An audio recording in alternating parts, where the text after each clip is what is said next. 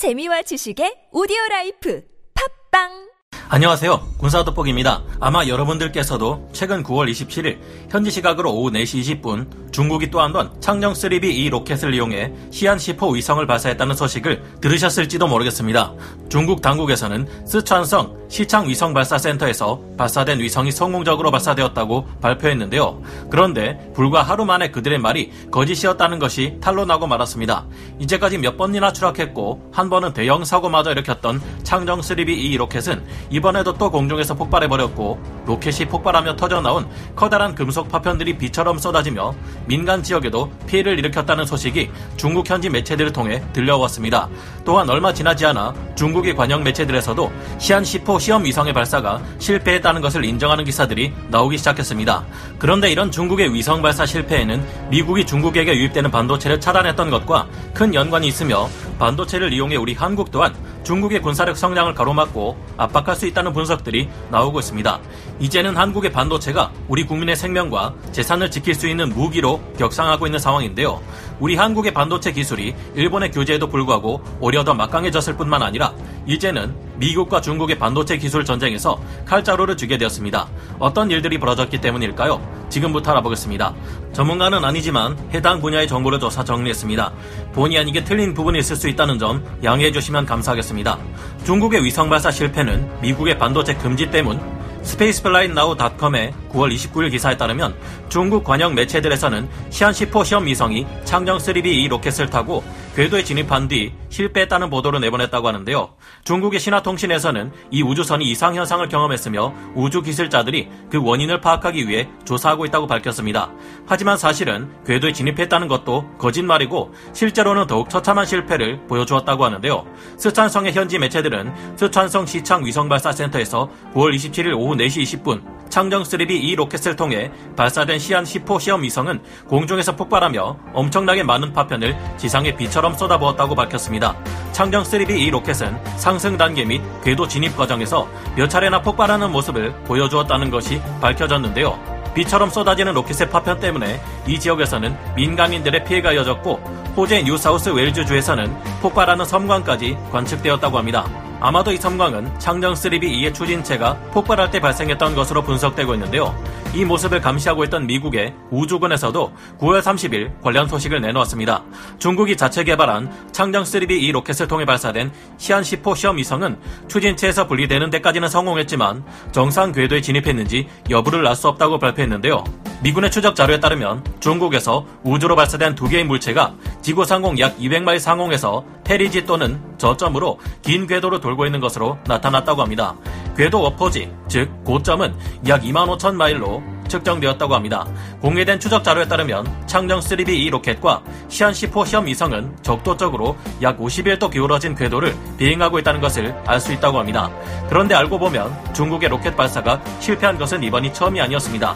특히 최근 몇 년 들어 중국 발사체 추락 사고들이 연이어 발표되었는데요. 1996년 2월 14일 중국 스촨성에 있는 시창 우주센터 근처에서는 상업용 인공위성인 인텔셋 708호 위성을 우주 발사체인 창정 3B에 탑재해 쏘아 올렸습니다. 하지만 이때 인텔셋 708호를 탑재하고 하늘로 쏘아 올려진 창정 3B는 고장으로 인해 옆으로 기울더니 주변의 마을로 추락해버려 어마어마한 사고를 냈습니다. 이 그림은 사고 당시 주변을 묘사한 요약도인데요. 로켓은 패드2 지점에서 발사되었으며 원래는 발사한 지 12초 후에 방향을 돌려야 하지만 3초도 지나지 않아 한쪽으로 기우는 모습을 볼 수 있습니다. 이 로켓은 그대로 민가에서 불과 100m도 떨어지지 않은 지역에 떨어졌고 6명 사망에 57명이 부상을 당하는 어마어마한 인명피해를 발생시킨 것으로 알려져 있는데요. 중국 당국에서야 발사 전 주민을 대피시켰기 때문에 인명 피해는 없었다고 주장하고 500명 이상의 피해가 발생했다는 말은 외국 매체에 의한 왜곡보다라고 했는데요. 하지만 이들은 하도 뻥을 잘 쳐대니 믿을 수가 없습니다.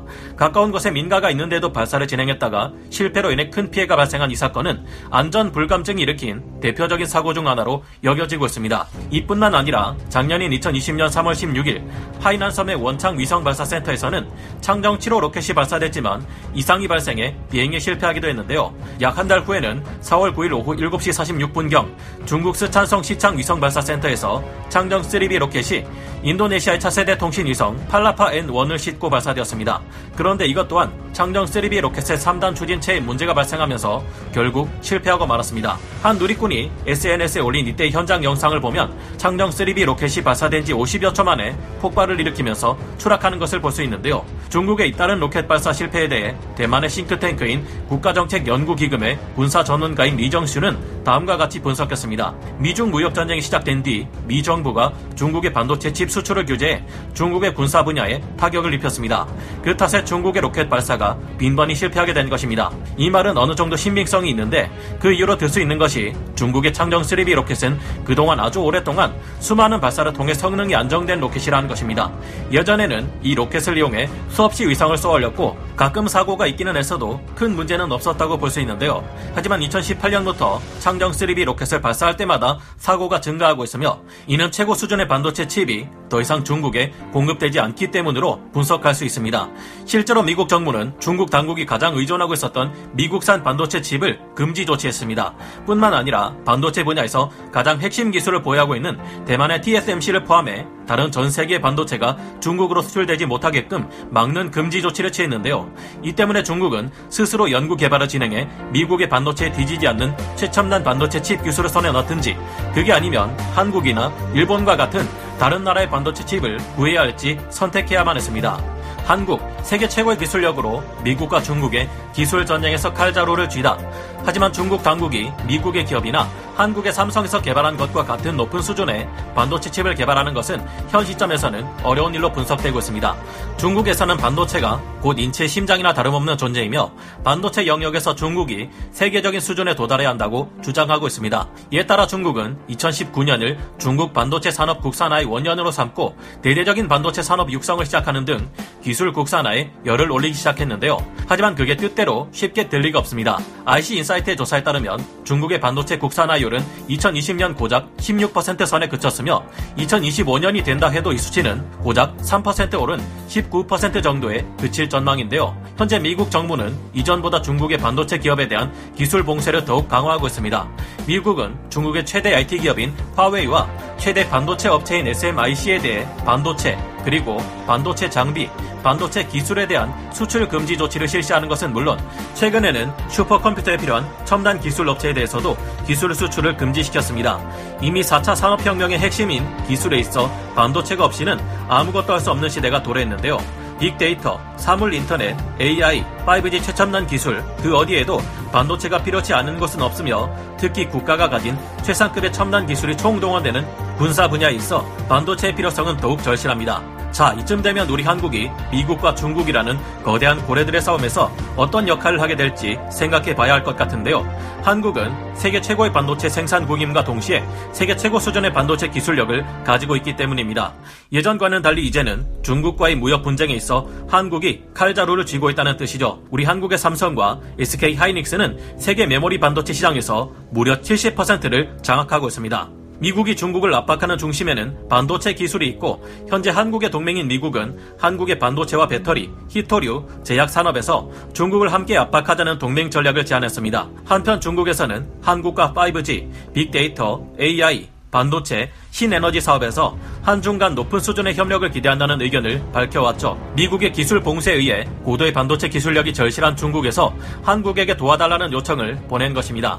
하지만 지금까지 중국이 우리 한국을 대해왔던 태도를 봤을 때 중국을 도와주기는 어려운 일이겠죠. 중국은 우리 한국의 서해에 자기들 멋대로 124도 선을 그어놓고 그중 대부분의 영역이 자기들 땅이라고 주장하며 중국에 더 많은 사람이 살고 땅이 더 크기 때문에 그만큼 더 많이 가져가는 게 맞지 않냐는 말도 안 되는 이유를 대고는 했습니다. 공격 무기단인 탄도미사일 요격하는 미사일 방어 체계, 그 중에서도 요격 가능성이 상당히 떨어지는 사드를 도입할 때조차 지나치게 극렬한 반응을 보이며 한국의 무역 제재를 가했죠. 그러면서 자신들은 한국 쪽으로 600여 기가 넘는 탄도미사일을 겨냥하고 있기도 합니다. 물론 외교 전략을 택하는 데 있어서는 신중을 기해야겠지만 이번에도 중국에게 반도체 협력을 하지 않았다고 해서 그들이 우리를 곤란하게 만들지는 않을까 하는 두려움을 너무 크게 가질 필요는 없지 않나 생각합니다. 2019년 7월 1일 일본에서도 반도체와 LCD 분야 핵심 소재, 부품, 장비를 한국에 수출하지 않겠다고 한 적이 있었죠. 불화수소와 EUV photoresist, 불화폴리이미드 등은 반도체 공정의 필수 소재지만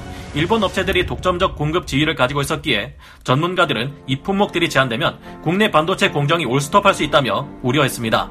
하지만 당시 삼성전자와 SK 하이닉스 등 직접적인 타깃이 된 우리 한국의 업체들은 의외로 고군분투하며 생산 차질 없이 위기에 의연하게 대처하는 모습을 보였습니다. 우리나라의 업체들은 가지고 있는 재고를 최대한 아껴 쓰며 빠르게 대만, 유럽 등 세계 각지의 구매팀을 파견해 우회 경로와 공급선을 찾 았습니다. 삼성의 회장이 직접 일본을 찾아 대책을 강구하기도 했죠. 결국 우리나라의 업체는 빠른 시간 안에 불화수소 EUV photoresist 등 3대 핵심 품목에 대한 대안을 찾았는데 이는 높은 기술력을 가진 한국이 반도체를 만들어 공급할 시장을 가지고 있었기 때문으로 분석됩니다. 중국은 우리 한국과 달리 반도체를 공급할 시장은 가지고 있지만 기술이 없는 상태죠. 미국은 기술이 있지만 생산을 맡아줄 업체가 필요하고 그 시장 또한 필요하기에 한국의 협력이 필요해 보입니다. 중국과 미국의 약점을 우리 한국이 보완해 줄 수 있기에 모두가 한국의 협력을 바라는 것이라 볼 수 있겠는데요. 우리 한국은 미중 기술 전쟁이 있어 최종 병이라 할수 있는 반도체 분야를 꽉 잡고 있으며 이를 냉정하게 이용해 우리의 이익을 극대화할 필요성이 요구되고 있습니다. 이제는 반도체가 군사 분야에 있어서도 우리의 생명과 재산을 보호할 수 있는 무기가 되어가고 있는 셈이죠. 한편 우리가 확보하고 있는 독보적인 반도체 기술을 계속 유지 및 발전시키는 것도 매우 중요한 일이라 할 수 있는데요.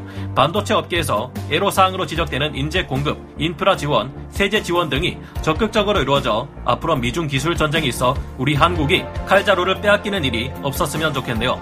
오늘 군사 돋보기 여기서 마치고요. 다음 시간에 다시 돌아오겠습니다. 감사합니다. 영상을 재밌게 보셨다면 구독, 좋아요, 알림 설정 부탁드리겠습니다.